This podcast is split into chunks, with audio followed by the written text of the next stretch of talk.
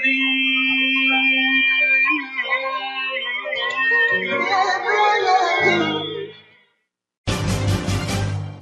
is Doctor Sahar Kamil. Welcome to my program, The Bridge. A monthly show bridging different cultures, communities, and faith traditions. Watch The Bridge on America's Voice of the Arabs Network on all social media platforms. Good morning, everyone. This is your host, Doctor Sahar Khamis, and this is another episode of the program, The Bridge, airing live on U S Arab Radio and live streaming on Facebook. Today, we have a very special guest with us. Aya Galal is an Egyptian-American, and she is the first T V reporter, hijabi T V reporter in Connecticut, and she was also selected by Connecticut Magazine as one of the most influential forty under forty. She has a very interesting story to share about her own career and how she got to this point and her love for television since her very early days, and a lot of advice and tips for young people who are interested in a career in television journalism. Welcome to the show, Aya. Thank you so much, Doctor Khamis. I'm so excited to be here with you and talk a little bit about my journey. And I'm just happy to be chatting with you today. Thank you so much. We're so happy to have you with us as well.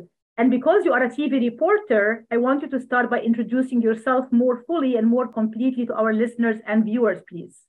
Absolutely. My name is Aya Galal. I am a T V news reporter based in Connecticut. I work for the C B S News affiliate in Connecticut, W F S B Television. Uh, so we're located in Rocky Hill, Connecticut, which isn't too far from Hartford, the capital. And I'm the Hartford Bureau Chief. So I cover everything in the capital city of Connecticut, from government to crime, education, health. And I've been with this current um, station for a little over four years now. So I started there back in two thousand eighteen, and I've been there ever since. And like I said, I cover everything in the city of Hartford, and it's been quite a journey, but I'm excited to talk more about my journey with you today. Absolutely. And would love to hear more about this journey. So let's go back to your early childhood. As a child, you know, what were your dreams? What were your hopes? I remember as a child, for example, I wanted to do many things. I wanted to be a pediatrician, an air hostess. Uh, you know, I wanted to be a, a university professor, which this one I did. And I wanted to be also a television anchor woman. This one did not come true in a fullest sense, but, you know, I do have the program, The Bridge, and I do have my, you know, media appearances here and there. But the T V reporter or T V anchor woman was actually one of my dreams. So I was wondering if from a very young age and early childhood, that this whole idea of being a television reporter was actually one of your own dreams or ambitions? That's a great question. And the answer to that is no. I didn't always know I wanted to be a T V news reporter or T V anchor. And a lot of people are usually surprised by that. And the full truth is when I was little, I thought I wanted to become a doctor and go into medicine. And it's funny though, because I grew up in a house where the T V was always on. So we would eat dinner six thirty p.m. and watch N B C Nightly News. So I was always interested in what was happening around the world. But when it was like high school time, almost like college, I thought I wanted to go into medicine, you know, what many Arab children are kind of conditioned to think they need to do to be successful. But I took advanced placement like biology and calculus and physics, and I was miserable. So my parents told me, you need to do something you're going to enjoy and something you're going to be happy doing. So I always had a passion for public speaking, reading, writing, um, learning about things happening around the world. I was kind of always interested by the news. And in high school, I did the morning announcements for my high school. So I always had that that kind of interest, but I didn't always know I wanted to go into journalism. So once I learned what I did not like, which was, you know, the, a lot of the STEM related courses, I was like, okay, let me focus on what I do enjoy. So I ended up majoring uh, in journalism and actually double majoring in political science. So again, I was always inter- interested, especially in, you know, around the Arab Spring and the revolution in Egypt. Uh, I was very interested in what was happening in other parts of the world and things happening outside of my little bubble of Connecticut, because I was born and raised in Connecticut. I've lived in this state my whole life, but I was always interested around what was happening elsewhere in the world. So that love for the news, I think, was always in there inside of me. And then um, I ended up double majoring journalism and political science. I got very actively involved in the T V news station at my college at Quinnipiac University. And then, you know, one thing led to another. I did my first internship at the A B C News station in Connecticut. I enjoyed that a lot. I got a really like close look at what it's like being in a newsroom, producing news content every single day. It was a very fast-paced environment. But then I, you know, was a senior in college and starting to think about, you know, finding my first T V news job. And as exciting as it was, I was also very nervous. And while I wanted to be in front of the camera, uh, whether it was a reporter or anchor, I was also getting nervous because I hadn't seen other hijabis really on the news, especially in the U S media. So I decided to take a safer route. And I was like, you know what, I'm just going to work behind the scenes as a producer. And so I started applying to producing jobs, and I was hired at the station I interned at. But deep down, I really wanted to be in front of the camera, out in the field. So I had some very supportive colleagues at my old station, W T N H in New Haven, Connecticut, and they they pushed me to try to get an on-air job. And, you know, after a lot of hard work, I was able to land a job that was a mix of behind the scenes producing and in front of the camera work. And now fast forward a few years, uh, here I am.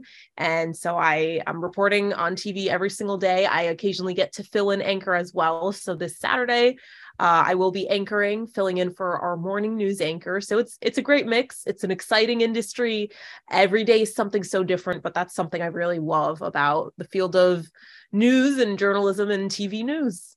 That's great and very exciting indeed. But what was the turning moment, the moment when you really started to gather yourself and say, you know, I now have the courage and I'm now, I'm now ready to actually face the audience and be on camera rather than behind the camera or behind the scene? What was this one turning moment for you? That's a great question. And there's one pivotal moment that I'll always remember. And it was when I was at my old station. I was working as a producer. So, uh, you know, the producer is responsible for building the newscast, writing scripts, creating graphics, timing out the show, things like that. And I had a conversation with one of the main anchors there, Ann Nyberg. She's been at Channel eight for years and years and does a great job. And we were sitting down, we were having a conversation, and I told her, yeah, you know, eventually one day I'd love to be in front of the camera and be a reporter. And she looked at me and she said, well, what are you waiting for? And I'll always remember that. And she had a point. I was like, yeah, you know, one day I'd love to do that. She's like, what are you waiting for? And I was like, you know what? That's when it really hit me. What am I waiting for? So having someone who is a veteran in the field, just having faith in me, encouraging me was a big help. And I had other supportive colleagues who told me, you know what, look, it's not going to be easy, but we think you can do it. And so I put together a resume tape, and I would go in on my days off. I'd go in on my weekends. I would shadow other reporters to get a better understanding of what life was like out in the field and, you know, what kind of skills you need to be a T V reporter. And, you know, a few months later, I was able to land a job where I was doing on-air reporting and some producing. So uh, when I look back, and I think I faced a lot of self-doubt, and I was kind of my own worst enemy in some ways. And I was like, you know what, I, I don't think any news director will want to hire someone who wears the hijab, someone who's visibly Muslim on air. I, again, growing up, like people like me didn't report on, you know, U S television. They didn't anchor newscasts. We, you know, when you turned on the news and you saw Muslims, it was usually a very negative news story or something like that. So I did face a lot of self-doubt, but I also knew we need change. And sometimes you have to be the change that you want to see. So with the help of a supportive network and a lot of hard work, I was able to, um, pull through and land my first job and have, you know, the support of a news director who who saw a lot of potential in me. So I'm grateful to my boss, Keith Connors, who saw me and thought, you know what, I think she's worth taking a chance on. And uh, like I said, it hasn't been an easy journey. It's been a bumpy road, but I'm I'm glad I I pulled I pulled through and I persevered. And I hope by sharing my story, I can remind others that they can do what they want to do, and how they look or how they worship shouldn't get in the way of doing that. Absolutely. And I hope that's going to be one of the takeaways for some of our listeners and viewers, especially the young audience who are going to be interested maybe in this kind of career. They want to pursue a similar career path, and they're like, oh, you know, but I'm wearing a hijab. You know, television is not a very welcoming space. And let's be very clear and very frank here. Television traditionally has not been a very welcoming space for hijabi women, not just in the West, But you'd be surprised to know that even in some Arab slash Muslim countries, Muslim majority countries, there were some rules and regulations that banned women who are wearing the hijab from appearing on the screen as anchor women or, you know, television uh, reporters. And, you know, this rule has, you know, fortunately, and thank God, has changed in a number of countries, in most countries, but it has not been an easy path, you know, for women who are wearing the hijab. So I, I do understand your self-doubt, and I do appreciate your frankness and openness about it. And if there is one takeaway here, it's really the support, the supportive network of peers and the one mentor who believed in you and believed in your own ability. I think that makes all the difference in the world. But let's be very frank and open, uh, Aya. I mean, as a hijabi woman doing this kind of work, right, whether inside the station, whether on the streets, you know, dealing with the general public, asking people questions, maybe approaching the police, the authorities, different departments, did you experience any kind of discrimination in your day-to-day reporting? Yes, and I'll be very honest. Like I said earlier, it hasn't been an easy journey, especially in the beginning. I would say the beginning was the most challenging because as excited as I was to have landed my first on-air job, in the beginning, I got some nasty emails, messages on social media, people saying, why are you reporting the news? Take that thing off your head. I'm going to switch stations. Uh, uh, I remember I have screenshots of them, you know, just awful Islamophobic emails of people saying, I'm not going to watch your news station anymore. I'm changing the channel because I don't think someone like you should be reporting the news. I remember one email, I got a lengthy email from a man who threatened to go to C B S News headquarters about me. And so it's it's very unfortunate, but it is a, a reality that I faced. And I'm very grateful. I can say, alhamdulillah, you know, things have gotten better. I think Um, now I, I do have a very supportive network of viewers, people who've seen my work, and they see that just because I wear hijab, that does not make me any less capable of being able to tell a story fairly, of being able to tell a story impartially. I'm going to still do my job and ask questions and be fair in my reporting. And, and I think people see my work speaks for itself. And I'm going to, no matter what I'm covering, whether it's a crime scene, whether it's a story related on the pandemic or whatnot, I'm, I'm going to put forth my best work. I'm not going to insert my opinion. I work for a local, you know, smaller T V news station where we we take that objectivity very seriously. And it was definitely difficult in the beginning. And, you know, I would say occasionally things happen here and there um, where someone might say something nasty, or I, I think it's social media and online where people can hide behind the screen and say nasty things. That's where it's the worst. But I have to say, over the years, I have gotten some extremely supportive messages and messages from people who say, I have my daughters watch you because you're an inspiration to them. And I tell them that, you know, you could be whatever you want. Look at Aya. She's on the news, and mothers who have come to me.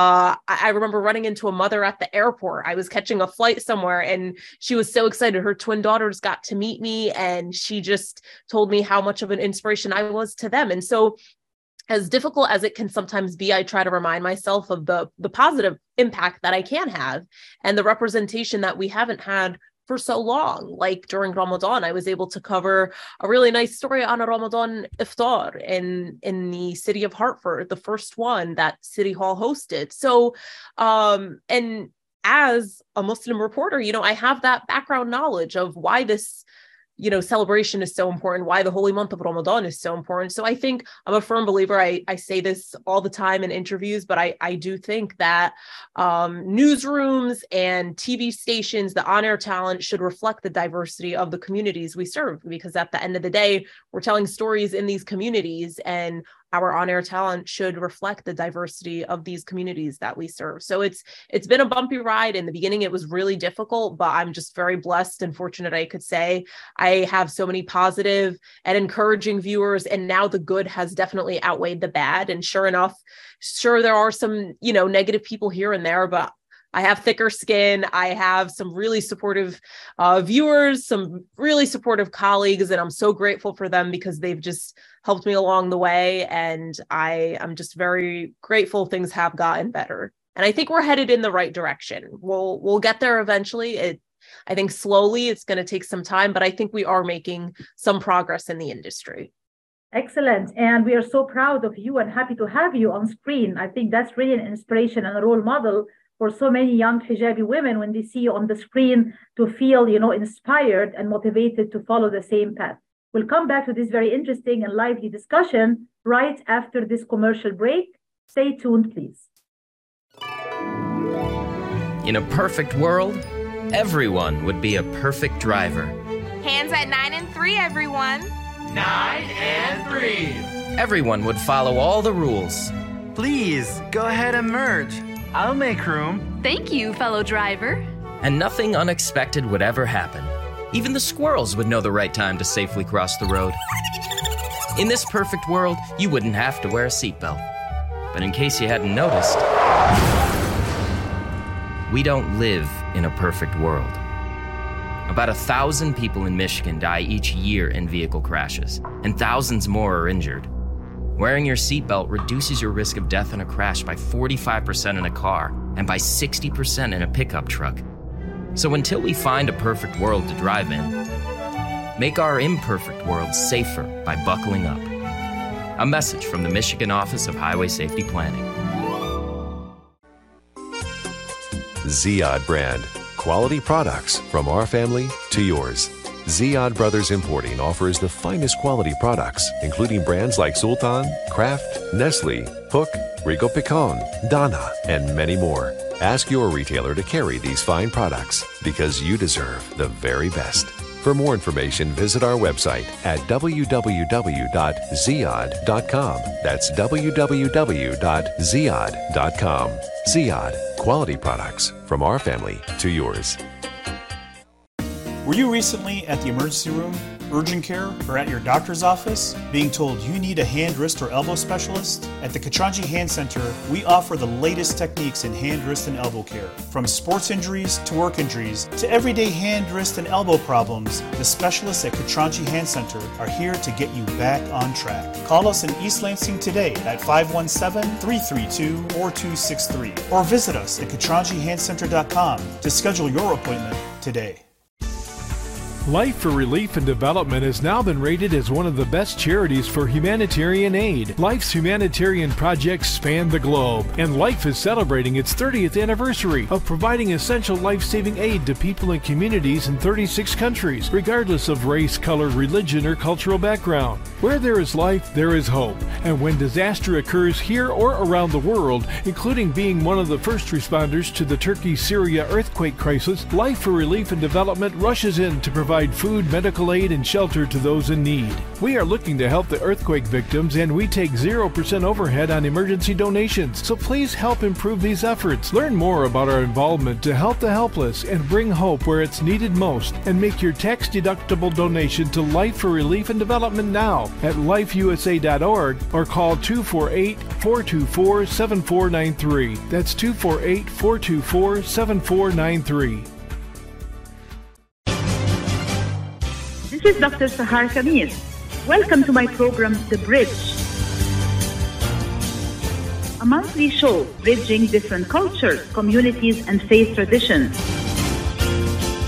Watch The Bridge on America's Voice of the Arabs Network on all social media platforms.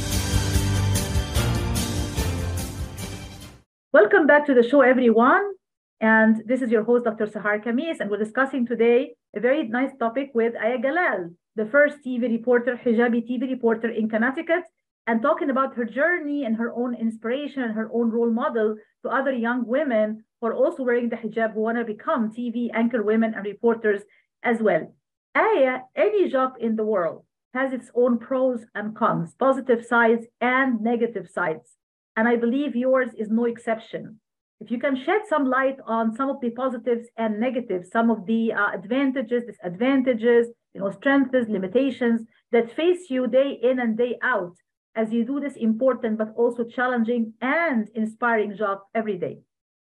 Absolutely. I'll start with the positive because there are so many great aspects to this job. And one of my favorite parts of the job is, as a reporter, every day is something new. I walk into the newsroom and I don't know what I'll be covering. I don't know where I'll be going. I don't know who I will be meeting. And so as a journalist, you really, you have this curiosity, you chase after a story and you don't know where the story will take you. You don't know who you'll cross path with, paths with along the way. And so I could be covering anything from, you know, just last week I had a story air on this. It was a feature story on an incredible mother uh, in the in the city that I cover. I got to do some cool feature stories on artwork in the city.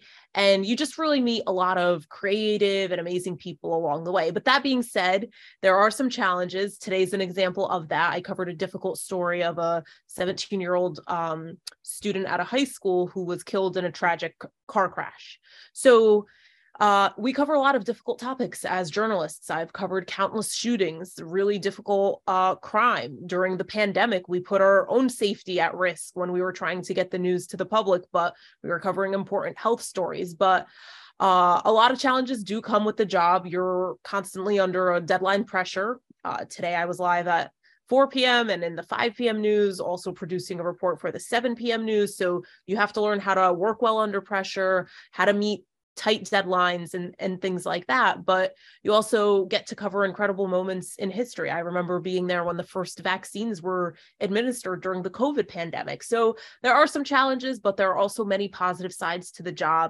And so it's, it's really a mix, but each week brings its own obstacles and its own victories. And, you know, at the end of the day, our job is to seek and report the truth and inform the public. And, and you get to meet a lot of great people along the way. And it seems to me from what you're telling me now that the positives outweigh the negatives. Is that true? Uh, it, I guess it depends in which sense. You know, naturally, as a news station, we cover, unfortunately, a lot of uh, negative things that happen, but we also uh, get to cover some great things. Like I was just saying about this, uh, last week I covered the tallest mural in New England, which was being painted in the city of Hartford. That's the city I cover. So, but some topics that we cover are really challenging, you know, uh, cases involving children being abused or, or things like that, court cases, uh, just some difficult topics. And so that's why I think it's important, even as a news reporter, I take breaks sometimes from the news. If I'm not at work, you know, maybe not looking at my email twenty-four seven, not looking at my phone on social media all the time. It's important, you know, you take care of your yourself, your health, uh, while still staying informed, of course, but just taking breaks where you can. I think that's a very good, you know, a recommendation, good advice. We all need to be reminded of that, because especially now in an age where we're so much glued and stuck to our social media devices all the time and looking at our cell phones twenty-four seven, especially for you as a T V reporter, I assume this is even more pressing. So it's a good reminder that we need to also take care of our own mental and psychological health. But if I was to ask you, what do you think are some of the most important traits and qualities that should actually exist in somebody who wants to pursue this same career? If somebody wants to be a T V reporter, you know, whether it's a Muslim, non-Muslim, you know, male, female, whatever it may be, what are some of the qualities, traits, and maybe skills as well that this person needs to have? I think one of the most important skills is just being curious, curious about different issues, different, um, you know, viewpoints, because I, you know, I leave for work every day. I leave my own opinions at the door. You know, my job is not to put my opinions on certain issues out there. My job is to figure out what the story is. If it's a political issue, you know, figure out what the Republicans are saying, figure out what the Democrats are saying, and present both sides of the argument. So you have to have this curiosity. You have to have uh, this drive, because sometimes it's not easy getting answers from officials or getting answers from police or getting answers from uh, the general public on a certain issue or things like that. So you definitely have to be curious. You definitely have to be ambitious.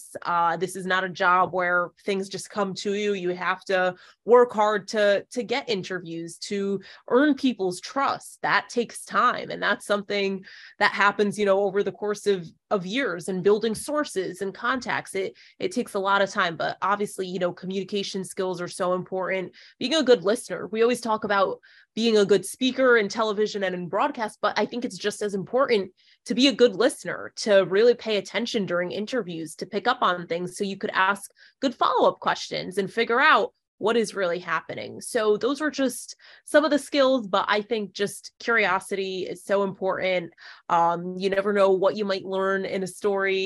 And something my dad always told me growing up is that it's important to know a lot about something and a little about everything. And that kind of applies to what I do as a journalist, because I try to know a lot about T V and news in this industry, but I could also be covering entertainment. I could be covering sports. I could be covering, um, you know, crime, government, criminal justice, various things. I don't know what where the story will take me. So I do kind of have to just try to learn as much as I can about so many different topics, because who knows what I'll be covering, you know, tomorrow or the day after.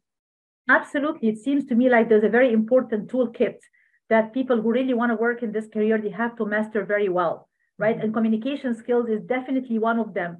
But when we say communication skills, people immediately think of, of public speaking, and they think of writing. And these are two very important skills, but they're not the only ones.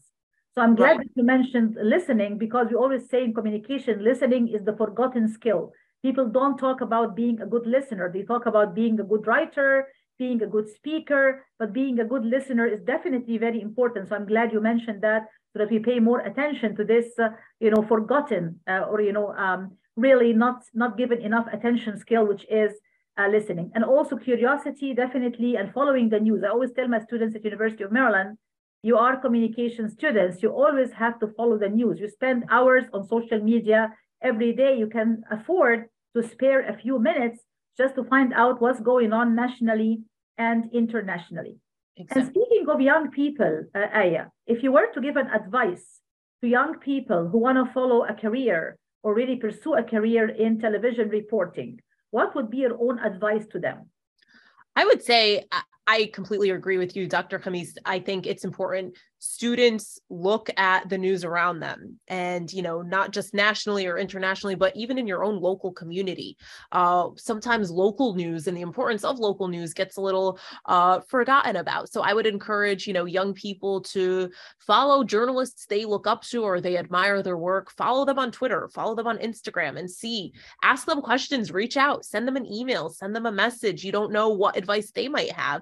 And I would say, don't let failure deter you. Maybe a certain uh, news outlet doesn't accept you for a job. Try, try again, try somewhere else. You don't know, really, you just need one person to take a chance on you. That was the case with me. I had rejections from other places. And, uh, you know, at the time you can be very upset, but I think put yourself out there, connect with people. Connections are so important. Uh, LinkedIn is a great resource. Messaging people on social media just for tips and advice, also so important. And then for me, also what helped me so much was my internships. I tried to establish good relationships during my internships. My first internship led to my first my first news job. I remember the last day of my internship, I left my business card uh, with the executive producer, and sure enough, a few months later, they had an opening just as I was graduating, and that's how I got my foot in the door. So it's connections, networking, putting yourself out there, and don't be afraid to just ask someone for advice or tips. And again, just watch the news around you. Turn on the nightly news, turn on the local news, turn on the national news, turn on the news from, you know, what are the liberals saying? What are the conservatives saying? Expose yourself to different viewpoints too, so that you don't kind of pigeonhole yourself and only see uh, one filtered side of, of the reality of what's happening. Absolutely. These are all very important tips. And I really like the part about networking. You know, there's this saying, if you're not networking, you are not working, right? Mm-hmm. So you always need to value that. So I always tell my students, like, you know, you really have to network and you have to do internships. So when you, when you graduate from the university, you don't just have A's and B's on your transcript, but you also have internships under your belt. And that's going to help you to get your foot in the door. And your own example is definitely, uh, you know, really speaks to that, speaks to that. But, uh, you know, there's this also culture, especially in uh, Arab families, where the families want their own children to be either doctors or engineers. Maybe the second best choice would be lawyers or, you know, graduates from uh, business administration or M B A holders.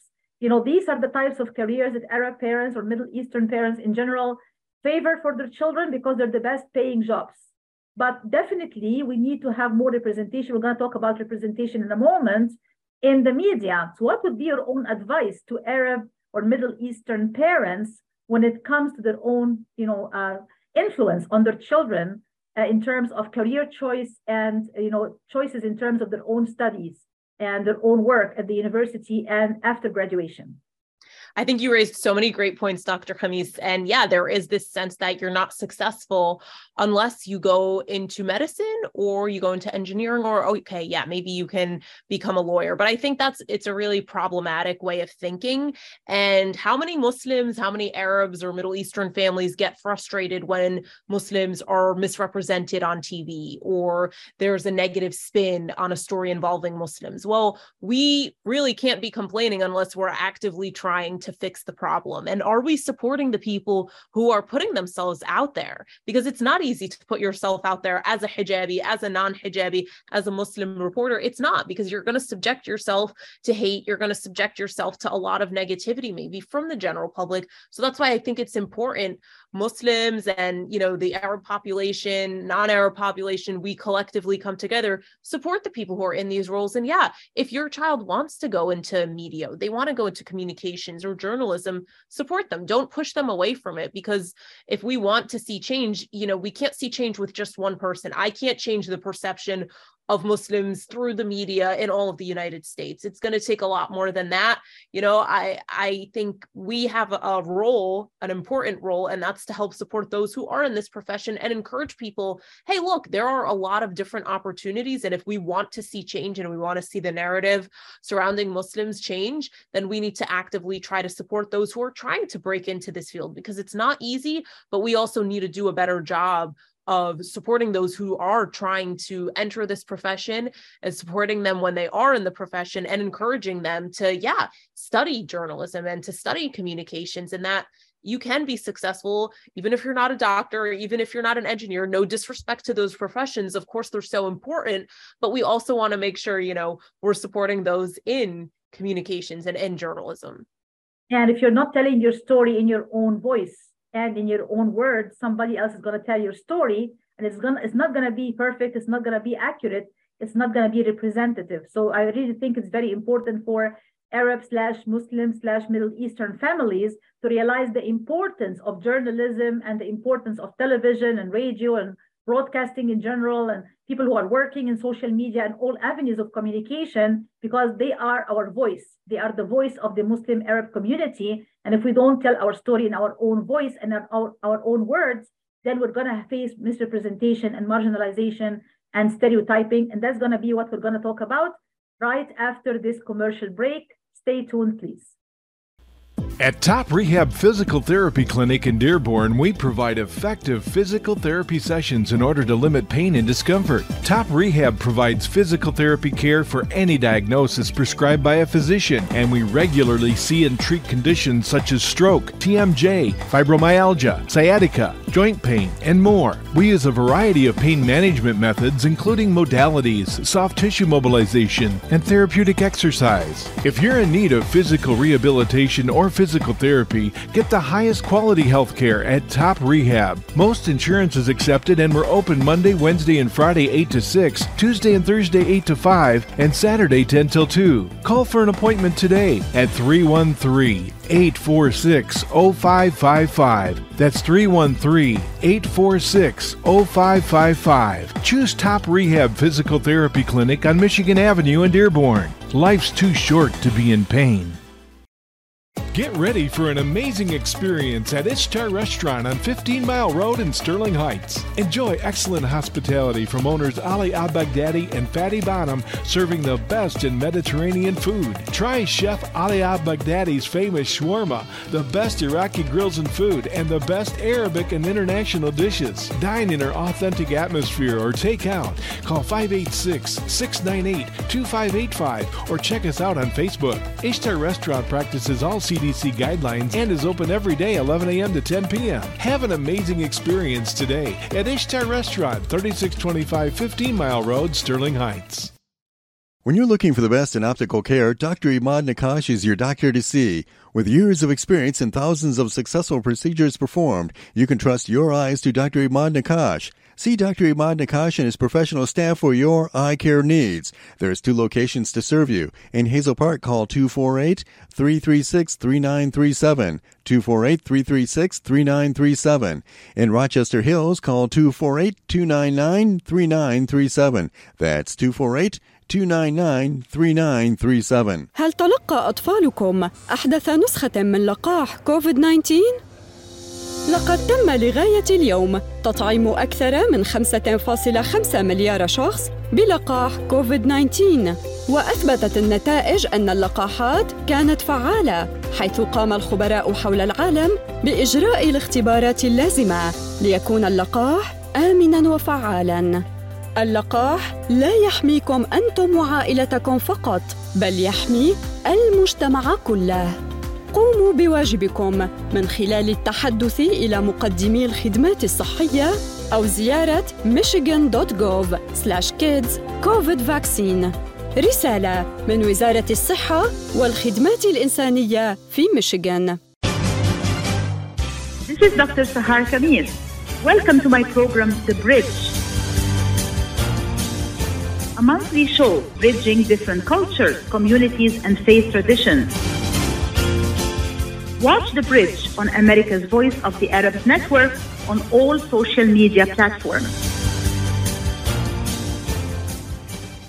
Welcome back to the show, everyone. This is your host, Doctor Sahar Khamis, and we're discussing today on The Bridge the first hijabi T V reporter in Connecticut, Aya Galal, and her story. Aya, thank you again for being with us today. We're really happy to have this conversation with you. And uh, you mentioned to me uh, before we started the program something very interesting, which is there are other uh, hijabi Muslim women on American television. Can you please give our listeners and viewers some kind of idea about who they are, which stations they work for, and maybe other hijabi women who are working in other uh, television stations, maybe outside of the U S as well? Very good. Thank you again for having me, Doctor Khamis. So excited to be here today. And yeah, fortunately, I am not the only hijabi on U S uh, television. So I'm happy to say there are several other Muslim women on the air, and we're a small group, but we have come together um, with the help of social media and just kind of connected with each other. There's Tahira Rahman in uh, Texas. She's in Austin. She actually just had a baby. So, but she is someone I looked up to because she was the first hijabi T V news reporter in the U S. And so we've formed like a small group message that we have with a few other Muslim women in broadcast television, and kind of just shared our experiences, some of the challenges we've gone through. We've had some Zoom sessions together also with Janela Massa. She's in Connecticut, or sorry, she's in Canada. Um, and she became, I believe, the first hijabi news anchor in Canada. So, I, and I think this just goes to show the importance of us coming together, supporting one another, and making sure we're holding the door open so that other Muslim women can follow into our footsteps if they are interested in working in T V news. But I think it's also important because this is a challenging profession. There are good days, there are bad days, there are really hard days.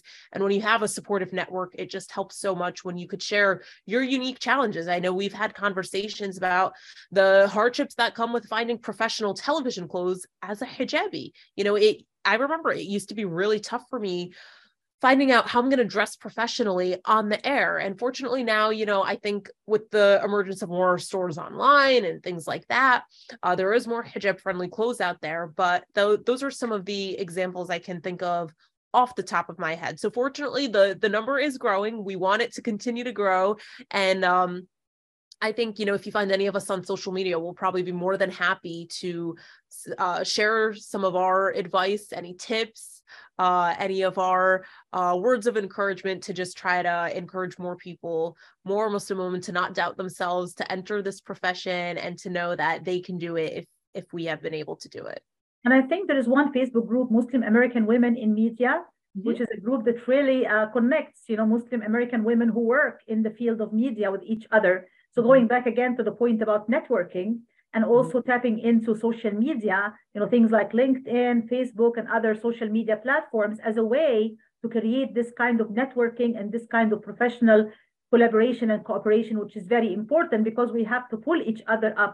And that's not just for hijabi women, it's for everybody. Every profession, every group needs to have some f- a form of solidarity and support for each other in order to grow and in order to help and support each other. There are also hijabi, uh, you know, T V presenters and anchor women, not just on American uh, television uh, networks. I've seen some, for example, on Al Jazeera English. You want to comment on other stations and other, you know, networks that have also employed hijabi uh, Muslim women, Aya? Sure. Yeah. I think my, my thoughts on that are, again, like I said earlier, I think um, on-air talent should reflect the diversity of the communities that are served. And I, I know for me personally, and I think I speak for others when I say this, in no way does my hijab prevent me from being able to tell a story fairly. You know, I, I can still find the facts, I could still do the research, I could still conduct the interviews. Yes, this is an important part of who I am, but in no way does it make me any less capable of doing the job. Absolutely. And let's talk about the glass ceiling, the glass ceiling, not just for hijabi women, but for women in uh, broadcast journalism and in the media in general. It is a fact that there is still a lot of discrimination and hardship when it comes to women, uh, you know, entrance into this important and competitive field. There is still a lot of male dominance in this field. It's very hard for women to really, you know, walk up the ladder and really reach uh, the top of the roof, as they say, in terms of success. Many of them are still at entry-level jobs, which is important because that's how you make your career. You don't start from the top. You have to, you know, start from an entry level job or a junior job. But it's also harder for them in general to really climb up the ladder and to really reach these, you know, top positions in the field of media, journalism, and broadcasting. Uh, so I want you to comment a little bit, Aya, about the glass ceiling. How real is it, and whether you see any kind of breakthroughs and progress being made there? Yeah, I think it's a very real challenge. And I mean, I, I think of evening news, major U S news outlets at six thirty p.m. when the evening news comes on. We used to not have any women anchoring the evening news at that prime time. But now, you know, Nora O'Donnell anchors the C B S evening news. So in many ways, we are making progress. I think there's still a lot of room for improvement. I think, you know, after the um, uprisings following the death of George Floyd, a lot of newsrooms had serious conversations about what does diversity look like in newsrooms. And I think we are making improvements. We are learning how to uh, become better in many ways. And it, of course, it varies from newsroom to newsroom. But I know more newsrooms are making a commitment to try to make sure that different communities are being covered fairly. And how are we making sure to not marginalize certain groups, to change the narrative of how, you know, groups are covered, whether they're Arab or whether they are Muslim or uh, regardless of what other whatever race or ethnicity. But I think we're headed in the right direction. Of course, it's still a challenge as fewer people are watching news in a traditional way. Fewer people are turning on the T V to watch news. Now more and more people are getting their news from social media. So it's it's evolving, and I think we're making progress in many ways. There's, of course, definitely more room for improvement, but I think we are slowly heading in the right direction. I think so too, you know, although I really think there's also a lot to be done. Like you said, I do agree with you that we still have a long road and a long journey ahead of us. But, you know, as they say, the, uh, you know, the million or the thousand mile road starts with only one step. So taking small steps in the right direction is definitely very important. You know, we make this kind of change one woman at a time, and hopefully one generation after another, we're going to see definitely breakthroughs and a lot of improvement in terms of shattering the glass ceiling and seeing more and more women reach not just entry-level jobs in journalism, broadcasting, and media, but also senior positions, uh, you know, and becoming, you know, maybe C E Os of big, you know, journalism institutions or companies, uh, newspapers, and television stations as well. Aya, we cannot, uh, you know, end the conversation without talking about Islamophobia. Islamophobia is real, it's alive and well, unfortunately, and it takes so many different forms. And one of the most important forms is misrepresentation of Islam and Muslims in the media, especially Western media. So I wanted to get your take on this issue and whether you see any kind of changing trends, narratives, any improvement. You know, where is this actually playing out, or how it's playing out recently in recent years when it comes to the coverage of Islam and Muslims in Western media? Yeah. Well, I can think back on, you know, my time as a child, and anytime I saw Muslims on the news, it usually meant there was a terrorist attack and it was something negative. And sadly, I did not see coverage of Muslims in a positive light growing up on, you know, local news, on national news, and it was an unfortunate reality of growing up in a post nine eleven era. And so I think now, fast forward several years later, we are making improvements, and we are seeing many ways how Muslims are a part of the fabric of this country, and they're contributing to society in so many great ways, whether it's through different professions like medicine or media. Um, so we we have come a long way, but that doesn't change the fact that, yeah, there are uh, long histories of Islamophobia within mass media. And that's part of why I wanted to enter this profession. I saw firsthand the way Muslims were often misrepresented through the media. And so I think, you know, the change starts small. It starts with more Muslims entering this profession and helping change the narrative. For example, just by me being myself as a Muslim American in my newsroom, I can sit in our morning editorial meeting or, you know, talk with people in the communities that I cover, hear from them on stories they want covered. For example, um, like I said, that that Ramadan iftar that I got to cover, um, no other reporters were invited to cover that event. I was told, you know, the community would be comfortable with me being there. And that's an example of a positive story that might not have gotten told otherwise, but it just goes to show, you know, like when I was growing up, there wasn't coverage of Ramadan or Eid on news outlets, but I am seeing, you know, more and more news outlets are covering these types of stories. Again, there's room for improvement, but I think we're slowly becoming uh, more and more understanding of, you know, different religions and different holidays and how they are celebrated, and conversations on whether more school districts should have Eid off. So we are seeing more of these stories trickling into our newscasts, but uh, I think it's important that we continue to highlight the advancements, and while also understanding there's definitely room to improve, uh, but by, you know, just being a Muslim American in my role, I have Muslims who reach out to me with potential story ideas. And even if maybe I can't cover them because it's out of my coverage region, I can pass it along to a colleague or try to encourage our newsroom managers and producers that, hey, I think, you know, this is an important topic. We should cover this story, or we should cover, you know, this Eid related story, or we should cover this Ramadan related story, um, which, you know, might be an issue that might not have been advocated for had there not been a Muslim in that, you know, morning editorial meeting where those big decisions are being made. Absolutely. So you really have an optimistic outlook there.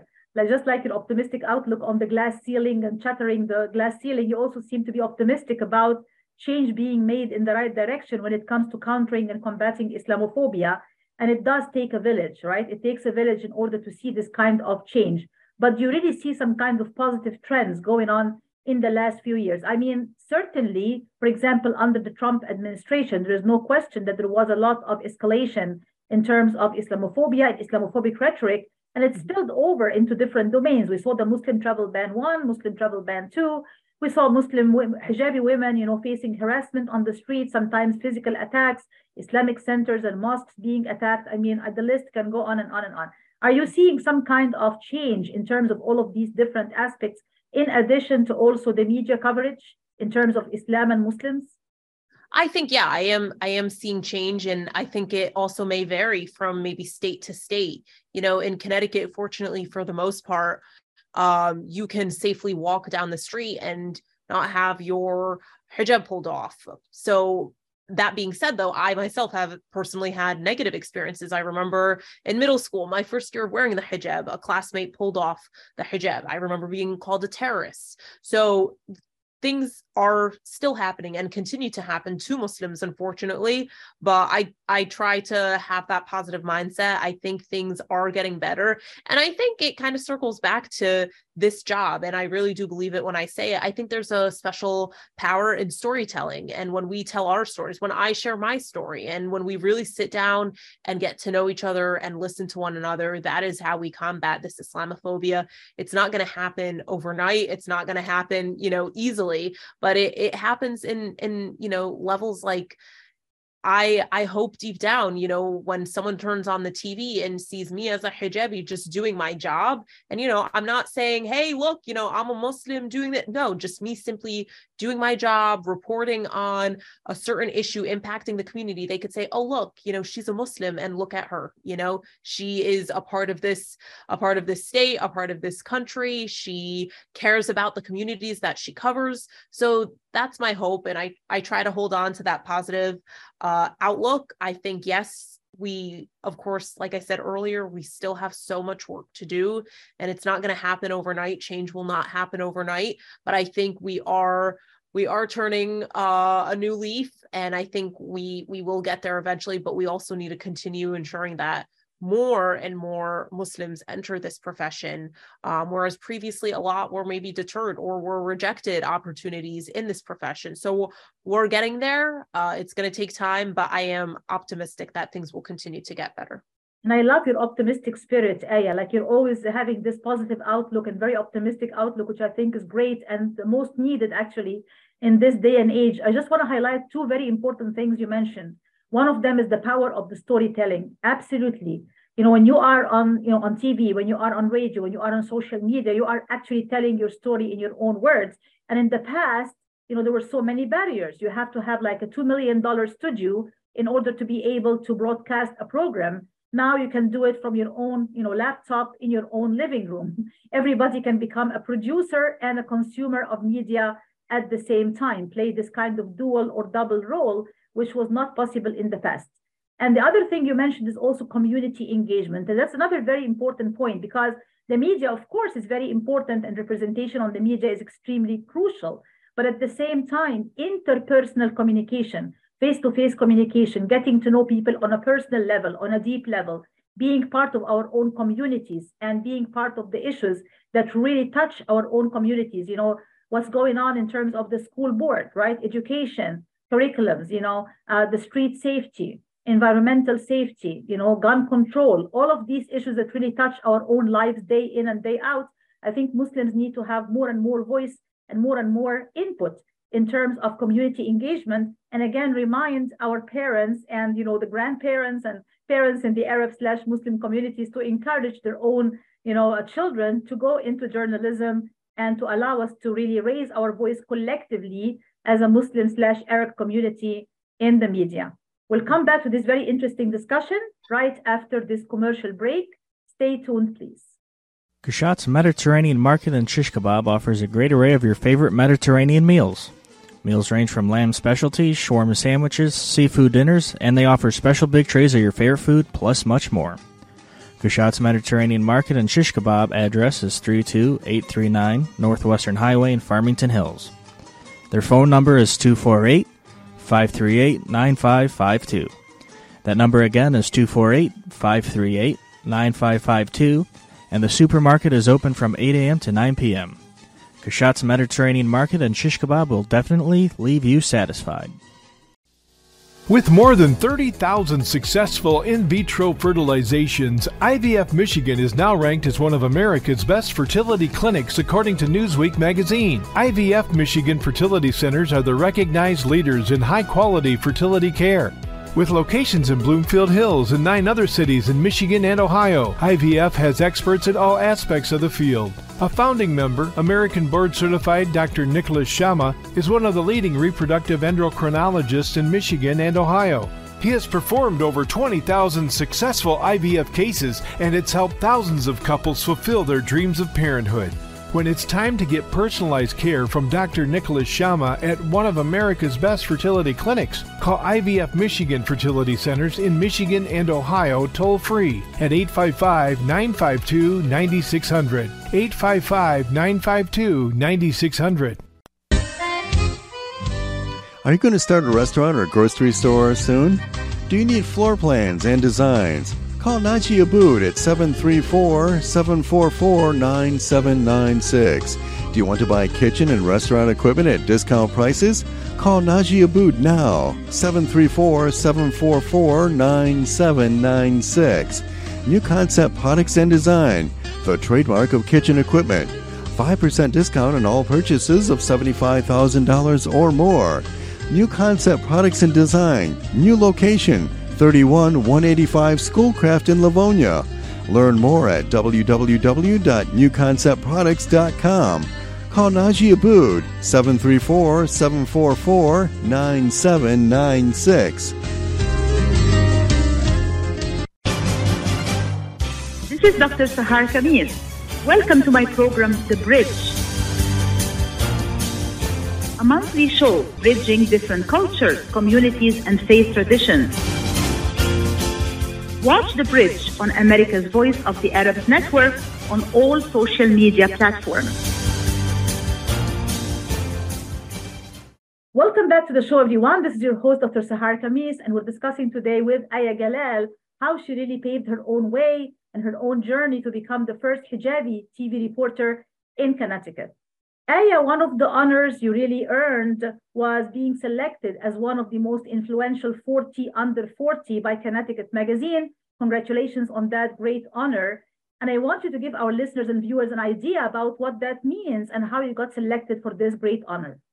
Thank you so much. Yeah. And that was a, a pleasant surprise. I opened up my email one day uh, to someone who had uh, sent me a message saying, congratulations, you were selected as one of Connecticut Magazine's forty under forty. So this was just a nice little, um, you know, way of being recognized for having an impact on the state of Connecticut. Essentially forty people who are under the age of forty get selected to be featured in the magazine, and uh, their stories are shared. And basically it goes into just how they've impacted the community, and that is how how they got selected. And so uh, I was selected for my work in journalism and becoming the first hijabi on-air reporter in the state, and um, just having this uh, unique journey, because uh, being a trailblazer is not an easy journey. I think we tend to um, think it's uh, more glamorous than it actually is, but you have a lot to figure out along the way. There are ups and there are downs, and there are easy ways uh, or easy days and not so easy days, but um, it really was an honor being selected as one of Connecticut's forty under forty for the year of twenty twenty-three. Absolutely. And congratulations to you again, Mabruk. We are so proud of you. Thank you so much. Thank you. Such a nice honor. And I want to now end with a very important question, which is what's next for Aya Galal? At this young age, you were able to achieve so much, mashallah, and you were able to really uh, do a lot of great stuff. But I'm sure you also have other dreams and other ambitions that did not come true yet. So what comes next for you? Thank you. And that's a great question. It's something I ask myself often, and a lot of people ask me as well. But uh, I'll start by saying it's an honor to be sharing and telling stories in my home state of Connecticut. Like I said in the beginning, I was born and raised in Connecticut. So to be reporting on the news in my home state, it's just such a tremendous honor. I mean, I have teachers who watch me on T V, friends and family members and neighbors. And uh, it's it's just really just so amazing to be in my home state telling stories. Stories. Uh, in terms of what comes next, I'm not one hundred percent sure. I mean, I would love to do more anchoring. I am currently doing mostly field reporting as the Hartford Bureau Chief at my station. Uh, this Saturday, I'll be filling in at the anchor desk. And so uh, I think, you know, anchoring is a position where we definitely do not have a lot of Muslim or hijabi representation, especially in the United States. So that's definitely something I would love to do more of, just anchoring in the studio as much as I love field reporting. Um, but I, I definitely would love to do more of that. But again, it's, I, you know, it, it hasn't been easy getting to this point. So I'm, I'm happy where I am, but I do often think about next steps. People often ask me, oh, you know, do you want to go to the network level? You know, that's also maybe a possibility one day. So I'm not entirely sure what the immediate next steps are, but those are just, you know, some things that come to mind at this point. And I think the anchor woman role is different, definitely, from the reporter in the field, from the correspondent in the field. Mm-hmm. So I'm, I'm sure that's going to be like your next step or your next ambition, to become an anchor woman, maybe for your own program, or, you know, maybe start with uh, being an anchor woman for news in the studio, which I think you're doing uh, every once in a while. You said that before. Sometimes you fill in for some of your colleagues, and sometimes you appear as an anchor woman on television. But maybe, I'm just saying, that could be your next dream, to become an anchor woman in the studio, maybe having your own show as well.